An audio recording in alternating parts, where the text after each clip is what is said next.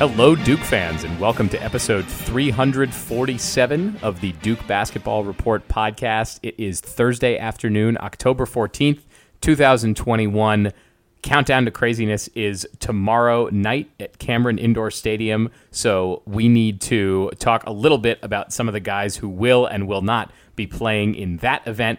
We have a few other Duke news topics to cover. We will spend a couple minutes on Kyrie Irving at the end. So if you are here just for our commentary on Kyrie Irving, fine, we'll do that too. I am your host. I am Sam Klein. I am coming to you as I often do from Boston at home. I am joined as always, by Jason Evans and Donald Wine. Donald, it appears, is at home in Washington, D.C. Donald, you have been doing a bit of traveling for U.S. men's national team. How you doing, sir? Great. Um, I, am back. Uh, it's been nine days, but sandwiched in the middle of this was a special trip that I took to our beloved Duke University. Uh, because, as a lot of you out there know, I was the headline monitor back when I was in school. Uh, Jason also was the first headline monitor yeah, at Duke yeah. University. Wait, uh, I was the first. I invented line monitoring. How come yeah, I wasn't was the first? I, told you about it, so I don't know if you. you uh, could, I think you said you couldn't make it for some reason, but yeah, I couldn't make it. It was a very hastily put together last minute reunion for basically what it started off was it was going to be a reunion for the line monitors. It turned into basically a couple of the old line monitors and headline monitors came back to kind of give some advice to the new guys uh, and gals who are going to be doing it this year, given that if we think about it, half of the campus have not been in Cameron uh, because of COVID. So we kind of talked about that. We got to see a Duke basketball practice. We will talk a little bit about that practice uh, in the first few minutes of this show. And then Coach K got to speak with us uh, at, afterwards. It was a great, great time was able to impart some wisdom. So to Cameron and Caroline, the two headline monitors for this year, best of luck for from all of us. And of course, you have two uh, old, older, uh, wiser uh, headline monitors that can be there for advice for you throughout the season. Wait, wait, wait, wait. A couple of things. So first of all, wait, did you just say that one of the headline on- monitors is named Cameron? Her name is Cameron. Yes, that is right. Beautiful. I believe her parents both went to Duke. Yeah, so I think that was very appropriate for a headline monitor name. Absolutely perfection. And then I also, Donald, I, we have to highlight the fact I hadn't even thought about it till you said it. Half the students at Duke have never been in Cameron for a game. It's crazy to even think yes. about that. Yeah. And three quarters haven't had a full season because of the COVID. Because if you think about, uh, we've missed this one season. You have the incoming freshmen, the juniors who are on campus. Really, their season was cut short because of COVID. So uh, we have literally a huge flock of the fan base who probably have not experienced a full Cameron season the way it's intended. And that was the purpose for all this. We're going to have more uh, line monitor reunions. So, Jason, don't you worry. You will be invited to all those as well. Thank uh, you. But this was a nice little start, and I appreciate uh, Duke Duke basketball and Debbie and all those all those people down there uh, for for inviting me and having me there. Jason Evans is also here, and he's already introduced himself. So, hi. Uh, but Jason, before I let you do the intro, I need to react to uh, the the revelation that half the Duke students won't have like haven't been to a game in Cameron. This is like my freshman year when Duke beat Northwestern on the road in football, and it was the first time that half the Duke student body had seen the Duke football team win a game. So is that wow? That happened too when I was in college. That was a that was a bummer. We uh, I, I don't know if I don't know if, if Duke fans remember this that that night uh, the Duke student body was so excited that we all went to the to an empty Wallace Wade Stadium, removed one of the goalposts, and then walked it to the chapel, um, which is not exactly close, and and there's not really a direct way to get there because the the easiest way to walk from Wallace Wade Stadium to the chapel is through a bunch of very small archways that uh, do not fit a goalpost. So that was that was a whole endeavor. Jason, anything Sam, Sam, that- anything to add in introduction before we talk about actual news? No, no, I'm boring. I'm here in Atlanta. I'm just doing my thing, uh, it, whatever. But I, on the goalposts, that's the kind of thing where you start doing it. Everyone's like, yeah, yeah. They're all excited and stuff. And like halfway through, you're like, why are we still doing this? What is going on? I mean, we took it around the old dorm. So, it, so it went into the like walkway between Few Quad and Keohane Quad, uh, which is not like it's a long way uh, and over a lot of dirt. And and I think even by the time we got the thing out of the stadium, like up the uh, up the horseshoe, we were like, this is dumb, but we have to keep going. There's nothing, there's nothing to stop us now. And there was no one, no, you know, there were no like university staff to be like, hold on, what are we doing? So that was a weird night.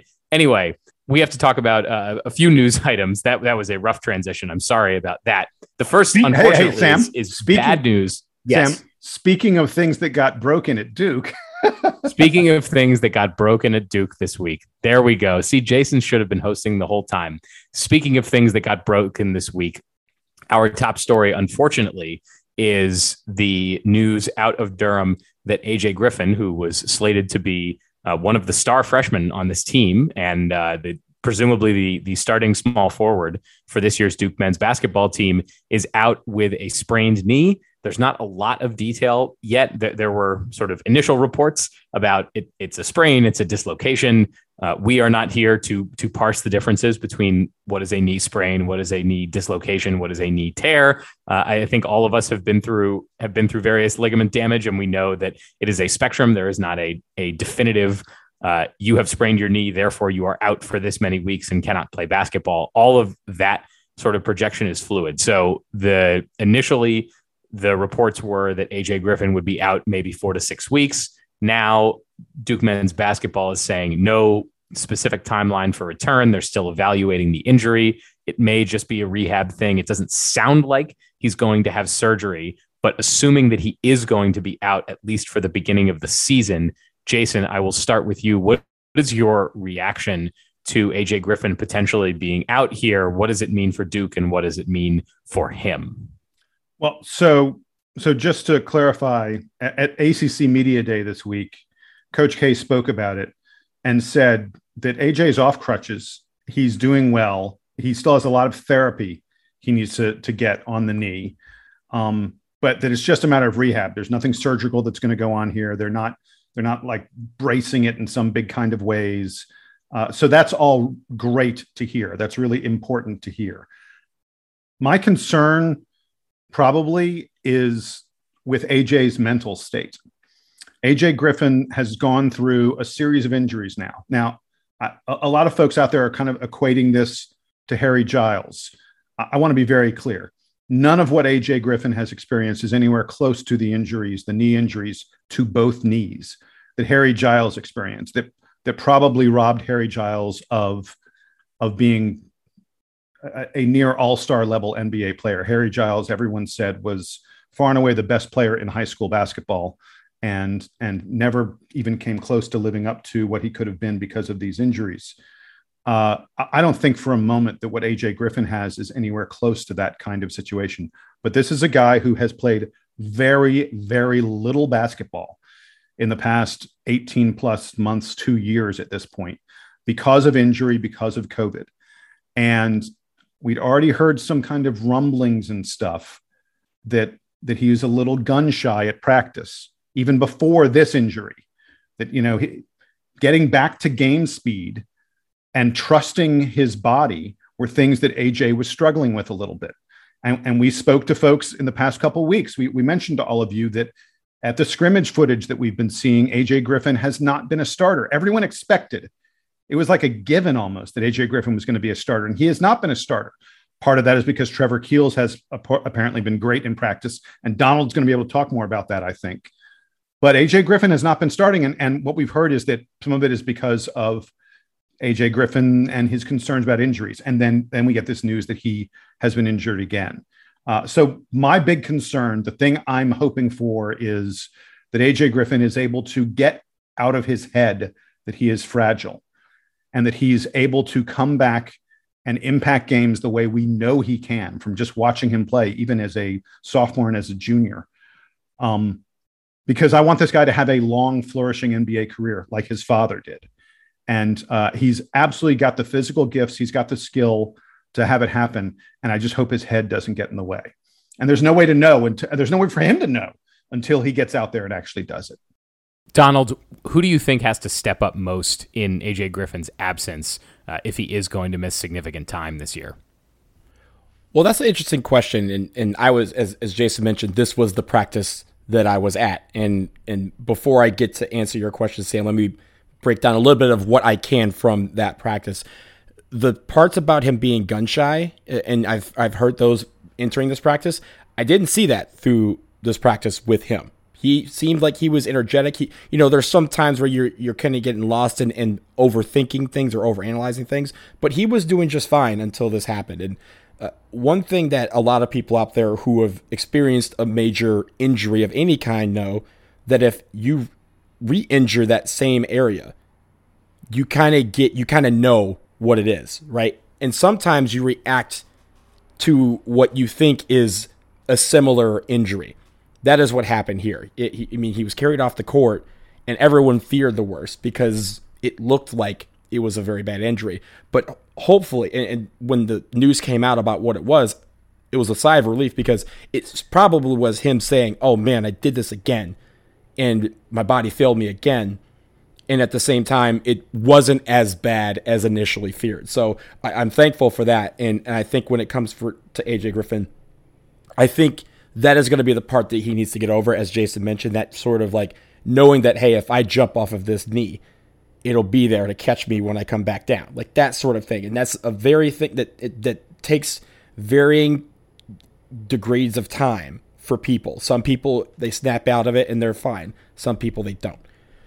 When it comes to who's going to replace him, I think that's an interesting question because for a lot of this practice um, and a lot of other practices that we've heard about, AJ Griffin was not in that starting five. It was Trevor Keels and, and Jeremy Roach kind of being the backcourt, along with Wendell Moore, uh, Mark Williams, and Paolo Banchero in the front court.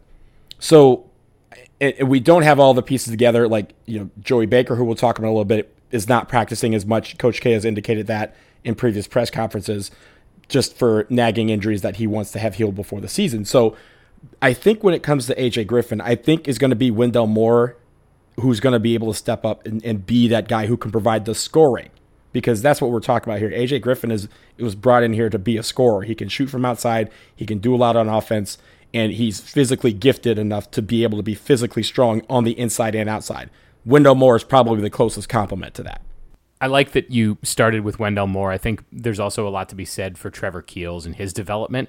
If if he's able to score and uh, and sort of get in the right shape to to play good defense. I think that he's also going to to see a, a, major opportunity from this. And then even going down onto the bench, Joey Baker, who's who's probably not in the starting lineup early in the season, although it's possible uh, that he will be. I think he's got an opportunity. Jason, I'll, I'll, let you take this question in a second, but but just very briefly on on AJ Griffin, um, I I'm curious to see sort of how long we get the non-committal answer from the coaching staff on his return because there will be an element of trying to have the best version of this season for the team, trying to uh, protect sort of AJ's privacy and and letting him kind of deal with this, knowing that he does have an injury history, and I'm sure he's not happy about having to go through this again, and then also trying to to pump him up and, and, and get him ready for the NBA draft. Because if if everyone's healthy this year and and he plays, you know, even close to where we expect him to, then he is a he's a lottery pick type talent in this draft. So the the staff I'm sure is not is not trying to have him stick around for a second year if they can get him healthy and get him back on the court. Duke has obviously dealt with uh, with top guys in the past who have had big injuries. Jason already mentioned Harry Giles, but Kyrie Irving was another one like this, where he came in, he was he got a few games in, but then had the injury, and and the team was trying to figure out sort of are we reintegrating him into the lineup and are we getting him healthy for the draft because we want him to be successful in in getting selected high in the NBA draft. There's not a whole lot they can do about how long his NBA career is today other than trying to protect whatever the injuries are, but I'm sure they're dealing with all of that. And so what I'm wondering is how long will it be before the team commits to yes, he's going to be out for another 3 weeks, 4 weeks, 6 weeks what have you. I wouldn't be surprised if they if they string it along a little bit longer than than they normally would try to. Uh, and so therefore, I'll say don't be surprised if we don't see AJ Griffin at all during the non-conference season, and, and possibly you know even close to close to the Christmas break might might be when I would think he's coming back. But Jason, I wanted to throw that uh, that question back to you about the roster and the way minutes may line up with AJ Griffin now on the bench. So, so two things about it about AJ Griffin, and the first one is in response to your question.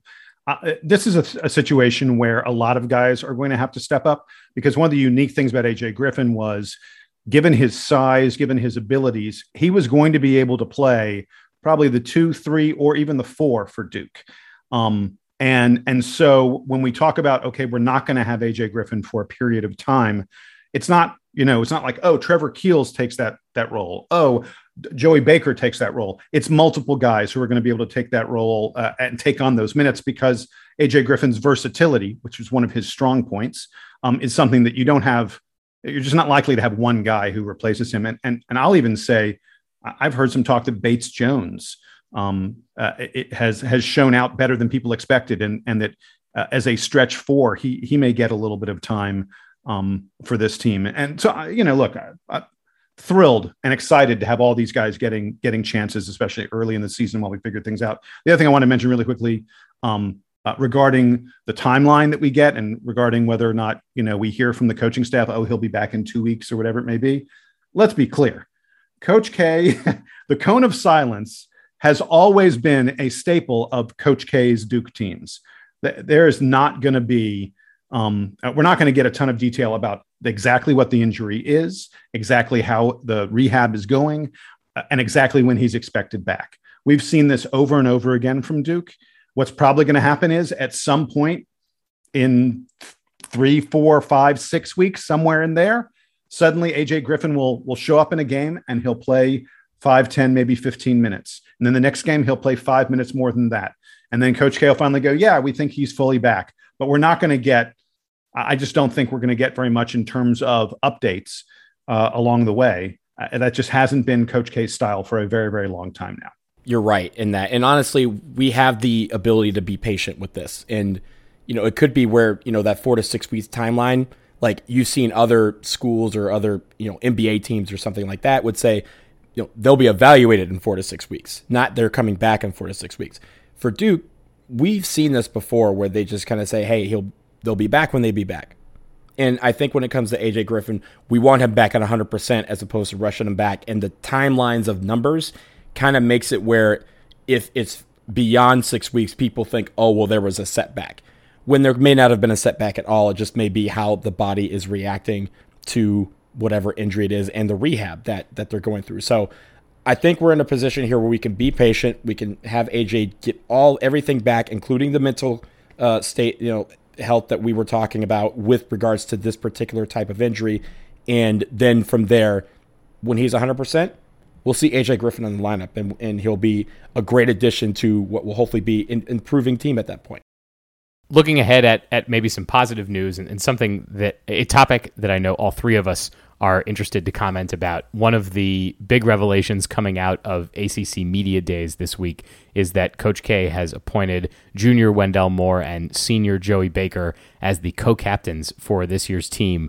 We obviously talked extensively last year about the lack of captain leadership, and I know that, that when this news came out, uh, a couple listeners, I know K Man uh, emailed us about this to point out, like, hey, Coach K was listening and and now has has uh, appointed some captains for this year. So Donald, I'll let you take this one first. What do you think about Joey Baker and Wendell Moore getting tapped as captains for this uh, Coach K's final season? Well, I'll say that uh, again at this practice. This was a very eventful practice uh, that I was able to attend.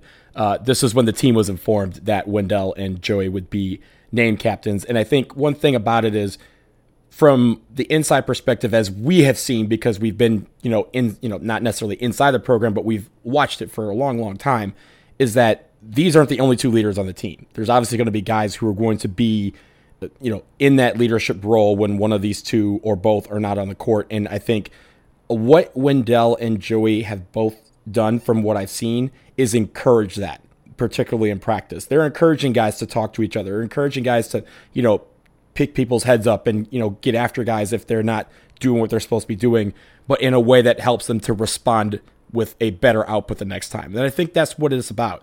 In the end, the leadership they're going to look to these two first. And again, Joey is is not practicing that much right now. He's uh, but he's still talking it up on the bench. He's still talking with the coaches. He's asking the coaches what what they need to do. What more do they want from from the team?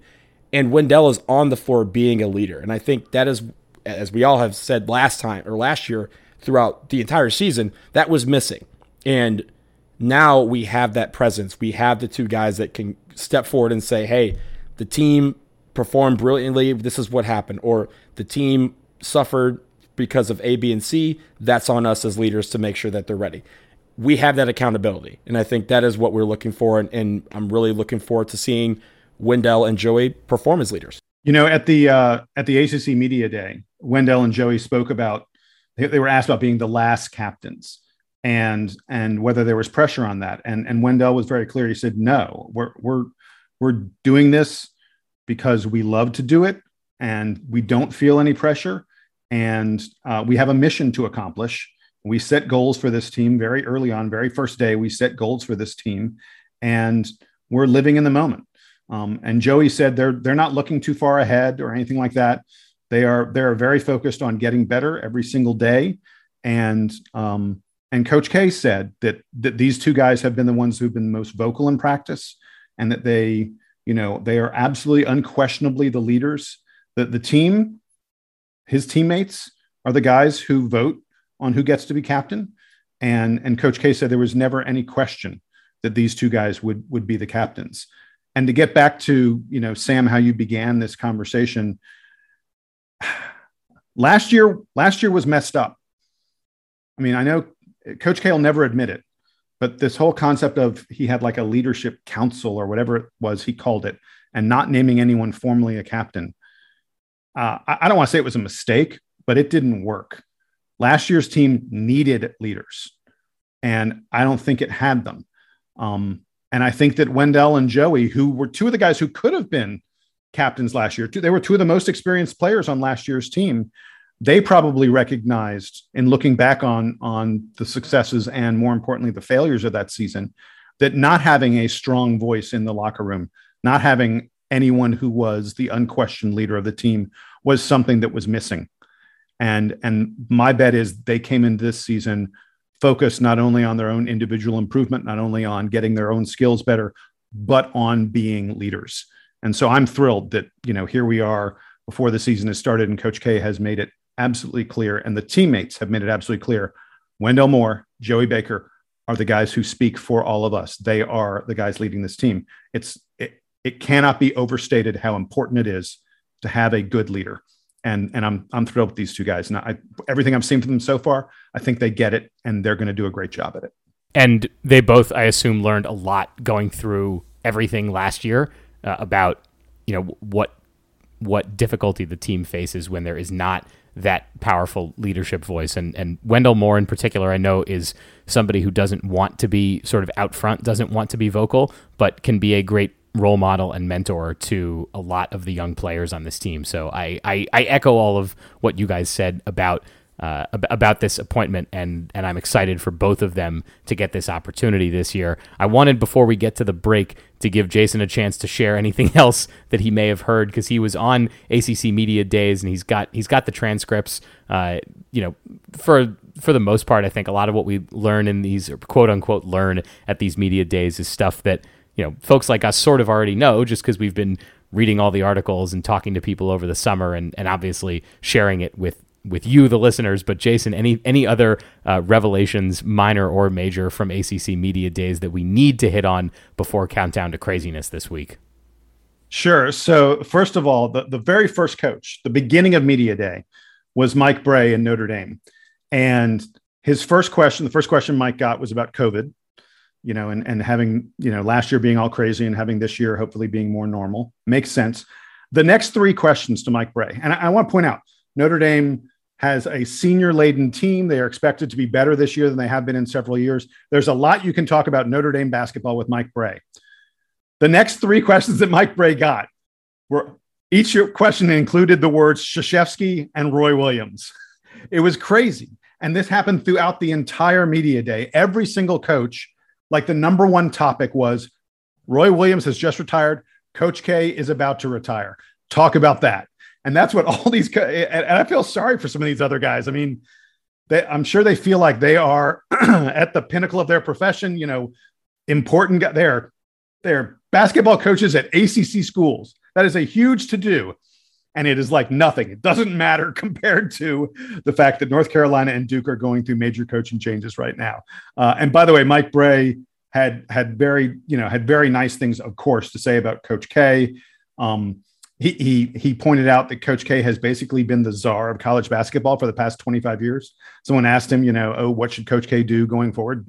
And he was like, he's already been in charge of this sport for the past 25 years, and I'm sure he will continue that. And then the other really funny and I just love Mike Brey. I just wanted to point this out. This is a great little moment. He was asked about name, image, and likeness, and he uh, Prentiss Hubb and Nate Laszewski were were there with him, two of his seniors, and he turned to them and he said, "You know, the great thing about NIL, these two guys just ran a basketball camp the other day, and he said, you guys, you, you each earned six hundred bucks from the basketball camp, right?" He goes, "Can y'all can y'all buy me lunch or something?" it was a great moment from from Mike Brey with his with his players. Uh, in terms of Duke, um, it was Coach K, it was Wendell Moore, and Joey Baker, who were all all three of them were there. And Coach K, of course, was repeatedly asked about his retirement. In fact, at one point, there was a very funny moment where someone asked him about retiring, and he said, "You know, you don't need to remind me. I may be 74 years old, but my mind is still here. I'm very aware that I'm retiring." It was sort of Coach K's way of saying, "You know, guys, can we move on to something else?" Because he said, you know, he he does not want to think about this being his last season. He said, These players deserve for this to be about them, not about me. Uh, I, there was one point, a great line I thought he had. He said, They can't be playing for me, they need to play for themselves. And I, I thought that was perhaps the most important message from Coach K. Um, the last thing I, I wanted to mention from all this was he said that the fact that he didn't have to go on the road to recruit was a godsend and that he has a better relationship with his current players than he's had with any team in a long, long time as a result. I think he is completely focused on these guys in a way that that ordinarily Coach K couldn't be. And, and that is an exciting thing for Duke fans. Jason, one thing that we've heard throughout Coach K's career, but especially this summer when we've been talking about this being his final season as Duke men's basketball head coach, is he's always said, with regards to championships, with regards to teams, like he always says, this is not the last season that I have. It's the first season that I have with this group of guys. And he's been saying that throughout the entire summer. Even when people ask him about, hey, you know, winning a sixth championship, he goes, I don't want to win the sixth championship. I want to win the first championship with this group of guys. So he's very focused on that. And I think that's something that uh, is, I know the team appreciates that and it makes them want to work harder to get that, you know, sixth overall title. But I think for him, he's really is focused on making this season the most successful that it can be for this group that he's going grown so close to. He's going grown so close to. And, and and the big thing about that is, and I think all of us fall into this trap. By the way, everyone talks about, oh, don't they want to win it for him? Don't we want to send Coach K out the right way? All that other kind of stuff. I, I know I've said that, and he's he says no. It is not about winning it for me. It is about them doing it for themselves. If they are doing it for me, Coach K says, it won't get done. And I mean, look, he's one of the great leaders of all time. I think he probably knows. and we will talk a little bit more about about that transition and, and the final season after the break. But we are going to take the break really quick. We will be back to discuss a little bit more about Coach K and and what his role is going to be at Duke uh, going forward, as well as to Kyrie Irving. So stick around.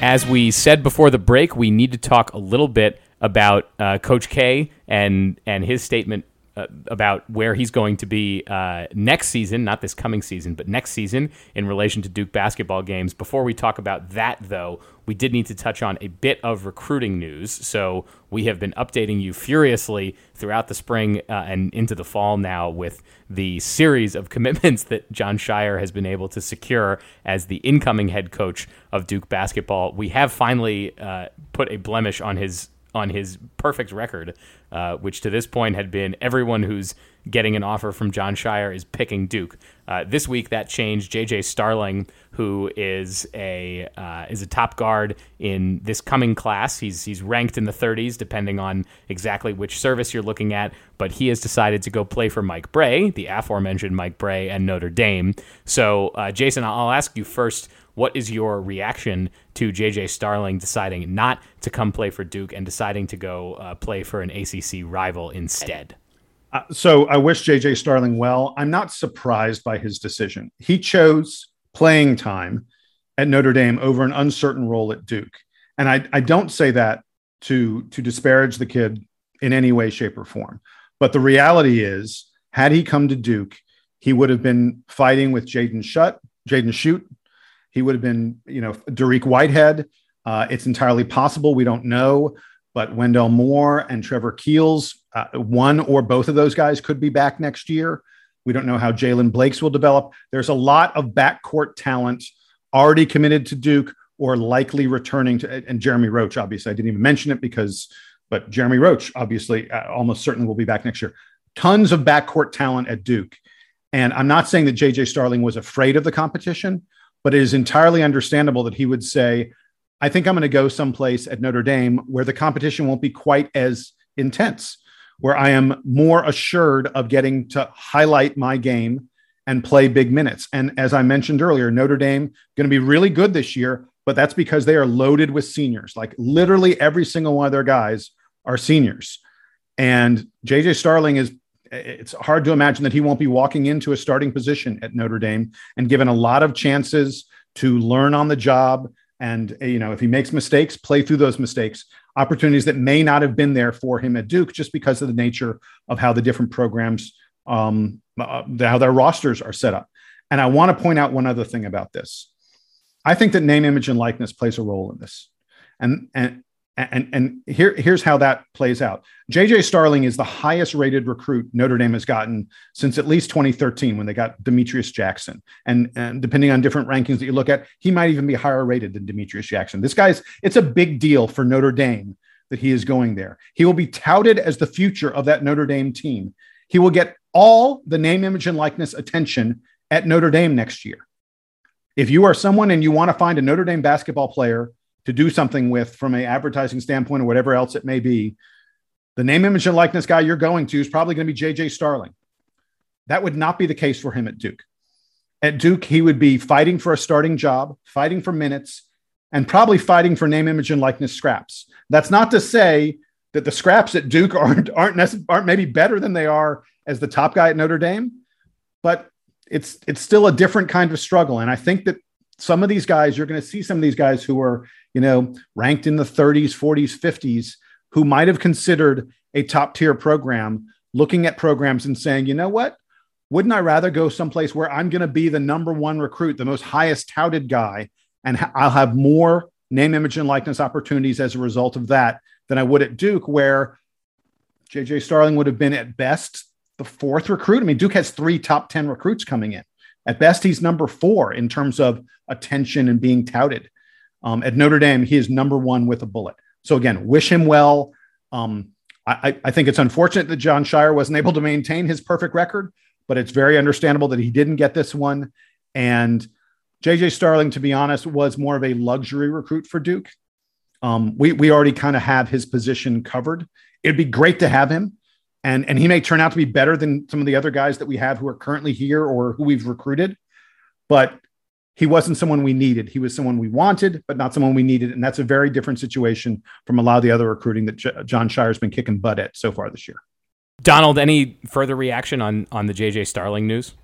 I mean, it's it's sad to see the undefeated streak come to an end, but I'm glad it's now it is now, so we don't have to focus on immortality and him going, you know, for the rest of his career undefeated. We can focus on uh, other things. But in all seriousness, I think uh, a lot of what Jason said. This is was a luxury kind of pick. It would be great to have him, uh, but I think he's going to do well uh, at Notre Dame. So it, hopefully he's not Bonzie Colson because if he is, then I'll really have a problem with this. But uh, I, I, think I think he's going to do well at Notre Dame, and and uh, for all the other games that he's playing that are not against Duke, I hope he balls out.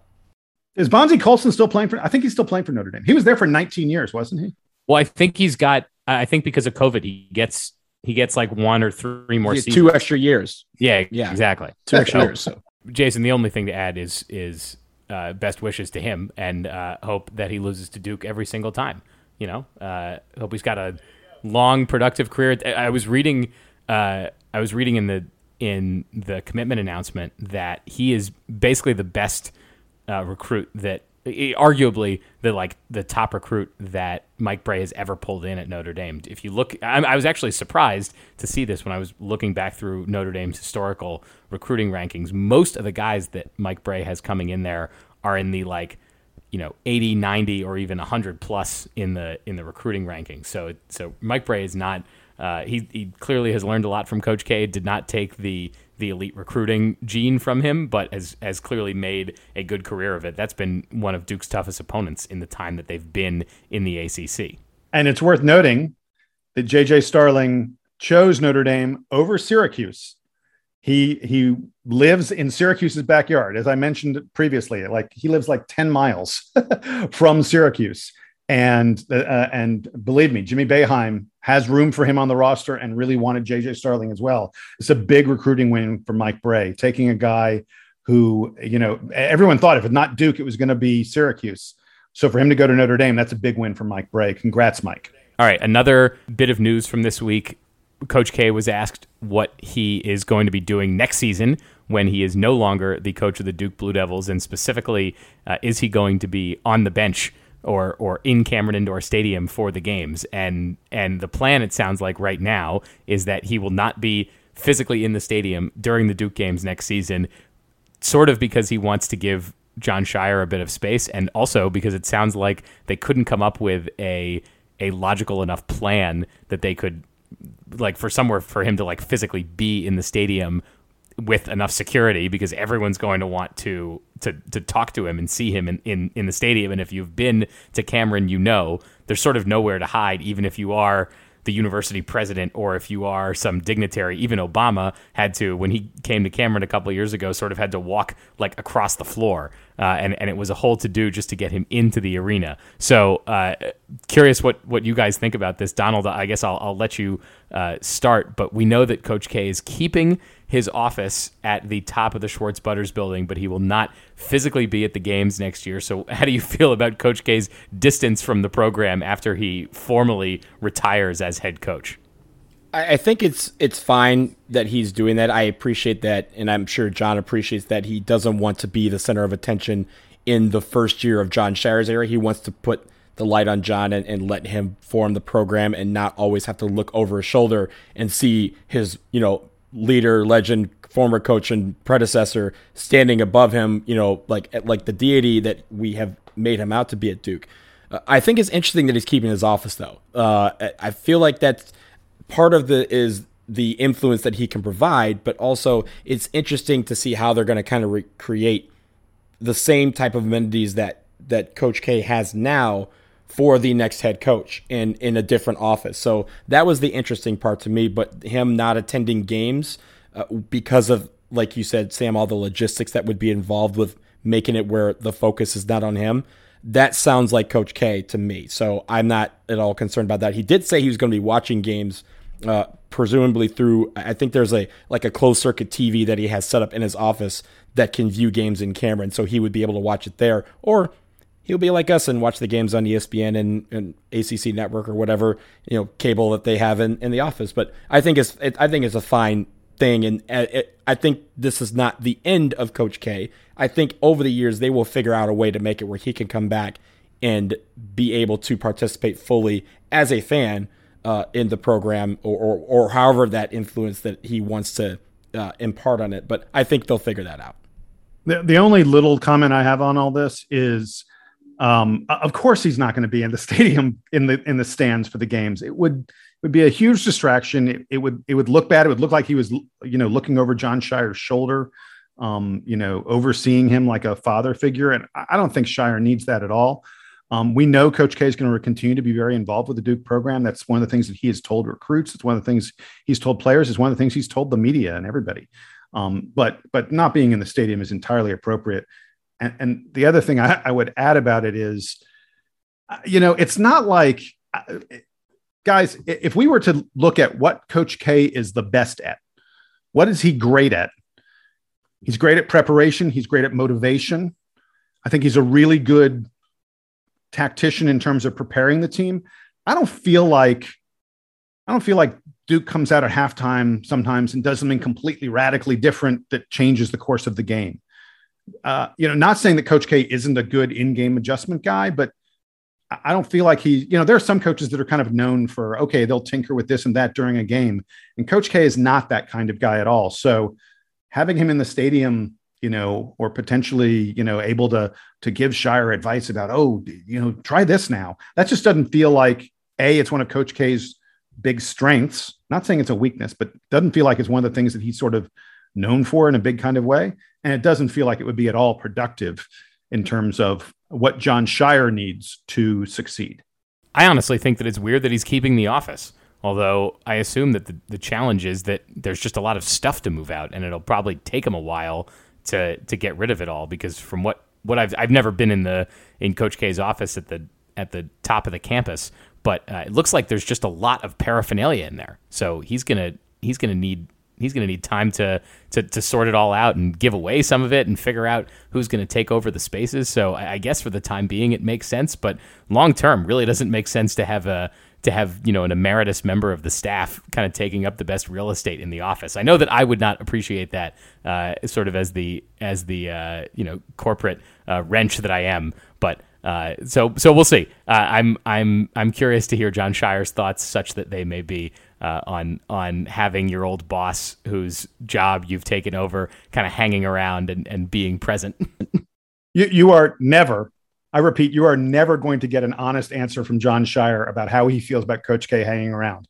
This is a question that he a would feel really uncomfortable answering, and b does not want to ruffle any feathers of fans, of Coach K, of anybody. You're never, Jon Scheyer's going to say, whatever Coach K wants to do, that's what I want him to do. And that may be how Jon Scheyer generally feels, but you're never going to hear otherwise. If he if he has even an inkling of, hey, it's my program now, he is never, ever, ever going to say that. He can't.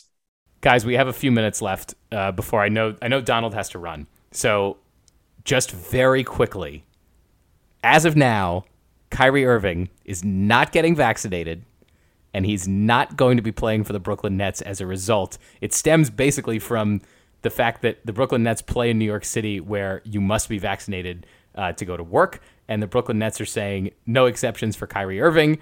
So he's going to stay at home while he's under contract to play for the Nets with James Harden and Kevin Durant. Uh, last season was was sort of up and down for that team. They dealt with a lot of injuries. They were they looked like they were starting to click, kind of going into the playoffs. It didn't quite work out for them this year. They would have the full season to all be together. Can we all just like sigh in contemplation of, of what Kyrie Irving might be doing to his reputation and his career? Jason, you get to go first. What what what what do you think about this? Kyrie Flat Earth Irving already had a pretty skeptical uh, or sketchy, I should say, reputation out there among people who, I don't know, believe in physics and science. uh, and and he's just basically taken any shred of credibility. Not that he had any credibility. It's, he's tossed it in the trash. Um, I, I think this is really unfortunate. Uh, I, I love watching Kyrie Irving play. Um, I've grown to hate watching Kyrie Irving speak up. And the, the real pity here is that Kyrie Irving does not get enough attention for the great, great, great work he does in his community for needy causes, for charities. Kyrie Irving is one of these people who puts dollars and effort. He puts his own sweat behind helping those who are not as fortunate as he is. And it is something that's not gone recognized long enough about him. And now no one gonna, is going to care about that at all because he's taking a stand about something, one of the stupidest things ever on this planet. It makes no sense. Like he's said that he's not getting vaccinated because he's protesting the vaccine mandates, that he thinks it's unfortunate that people are losing their jobs over, over refusal to get the vaccine. And he thinks that he's protesting that. I, I mean, we don't need to get into a long discussion about it, but he's he's just being stupid. He's being obstinate. He's being He's trying to pretend like he knows better than all the rest of us, and he doesn't. And and I, I don't get it. I, I mean, I don't want to get into a long. We don't need the three of us all understand the science here. We understand that getting vaccinated is not like everyone says it's a personal decision. It's not a personal decision. It's like not breathing smoke in my face. It's like not sneezing on me when you have a cold. It's not about personally protecting yourself, it's about protecting everyone else around you. That's why we get vaccinated. I mean, you can have selfish reasons and say you're doing it for yourself, but the reason it is mandated, the reason there are people out there who are saying you must do this or you will lose your job or you cannot come into this workplace or this building or whatever else it may be is because you could infect other people. Kyrie, I don't really care whether you get COVID. What I care about is whether you spread it to other people.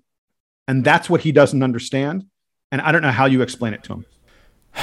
So for me, uh, Jason, I think it's ironic that Kyrie Irving said that he's doing this to protest vaccine mandates and people losing their jobs over them when he himself gets to keep his and he gets to keep his $40 million uh, and sit at home. A lot of people don't have that option. But the thing about the mandate that people don't have, and I, I know we're trying not to get political on, a, on something that shouldn't be political, but here we go. This is not a vaccine mandate. No one is forcing you to do anything. But every job has their own set of rules.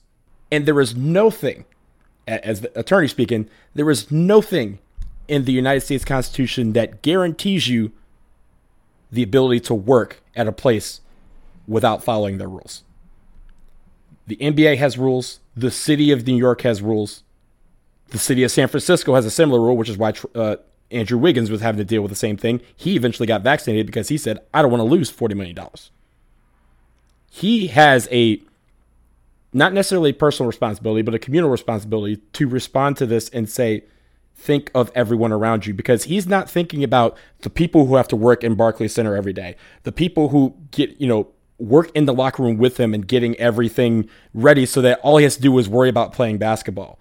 He's not worried about his teammates either and what a COVID outbreak could do to their wallets or to their season. This is something where he has to realize that no one is forcing him to do anything, but it is a privilege to work for the Brooklyn Nets. It is a privilege to be an employee of the National Basketball Association, and he does not have the right to say that he can sit out and keep his money and not have to do what the rules say. That's all I'm going to say about that. Rules are rules. If you have it, there are other jobs out there where you don't have to get vaccinated. And if you want to go that route, that's fine.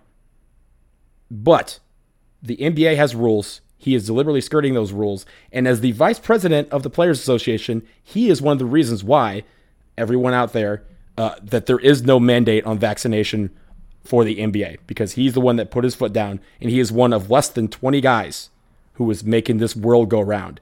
And I think that is completely unfair to the rest of them who thought about their families, who thought about people who work with them, and the people that they're going to encounter on a daily basis and making sure that everyone gets safe. We could get back to not having masks inside and doing what we want to do. He's one of the people that is out there making it so that not just he, but other people are preventing that, and that is completely unfair to the rest of us. It is a shame because Kyrie is, as Jason said, does so much in the community.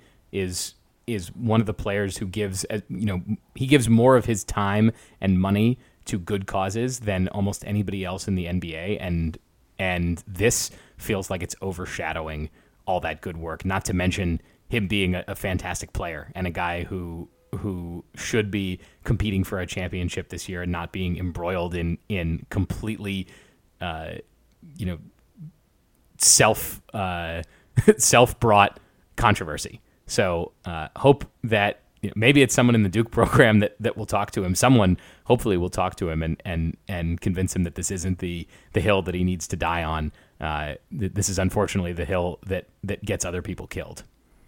The one thing about the community service aspect, and I agree with you on that. I will say the positive thing about Kyrie Irving is he does a lot for the community. He spends a lot of money but he's going to get fined every single game that he can't play. He's going to be fined for every practice that he missed. The that money cannot go to a charity of his choice. He can't use that for his own foundation. He can't use that for the other things that the community is doing because it will be removed from his pocket And I think he's not even thinking about that either. That's what's really sad about it. He talks about all the stuff that he wants to do that's positive. Sometimes you need that money or the time to be able to do it. And he's not thinking about those people either. Those budgets, those volunteers, those those charitable contributions to his community that he so loves, he's not going to be able to do. From a basketball standpoint, there is a very limited, very special window when you can feel like I, I could really win a ring this year. And when you're a guy like Kyrie Irving who has won, he won one in Cleveland with LeBron. When you have one ring and you have the chance to earn another one, that's a big deal. That's something where that's starting to cement your legacy as one of the all time greats. And Brooklyn has that chance this year. I just hope Kyrie doesn't throw away his opportunity to be a part of it because of some foolish, misguided misunderstanding about what's fair, what's right, and what science says. And I, I don't think he will. My bet is he's going to find a way to capitulate to this and play and still claim that he was right and that he did the right thing and all this other kind of stuff. I, th- I, I can't imagine Kyrie's going to sit out the whole season. Um, because it is so rare and so difficult to win a title. And and if he comes back, I think there's no question Brooklyn is the favorite to win the title. So hopefully Kyrie comes to his senses so we can see him playing basketball uh, here sooner than later. Uh, but in the meantime, Duke has its third ACC football game this weekend. They're playing Virginia. We will be on the lookout for that. We, of course, are excited for Countdown to Craziness, which, as we said, is tomorrow night. Uh, you should be able to to catch that somewhere online if you if you're uh, if you're able and willing. We'll be back again over the weekend to discuss everything we saw in Countdown to Craziness. Not necessary to do a whole lot of preview on that because we don't know what we're looking for yet. We will we will react to it and then and then hopefully have some more thoughts. Unfortunately, no AJ Griffin, but uh, hopefully he's back in in due course. So, for Jason Evans and for Donald Wine, I am Sam Klein. This has been episode 347 of the Duke Basketball Report podcast. We'll be back very soon to talk to you all again. But until then, Duke Band, take us home.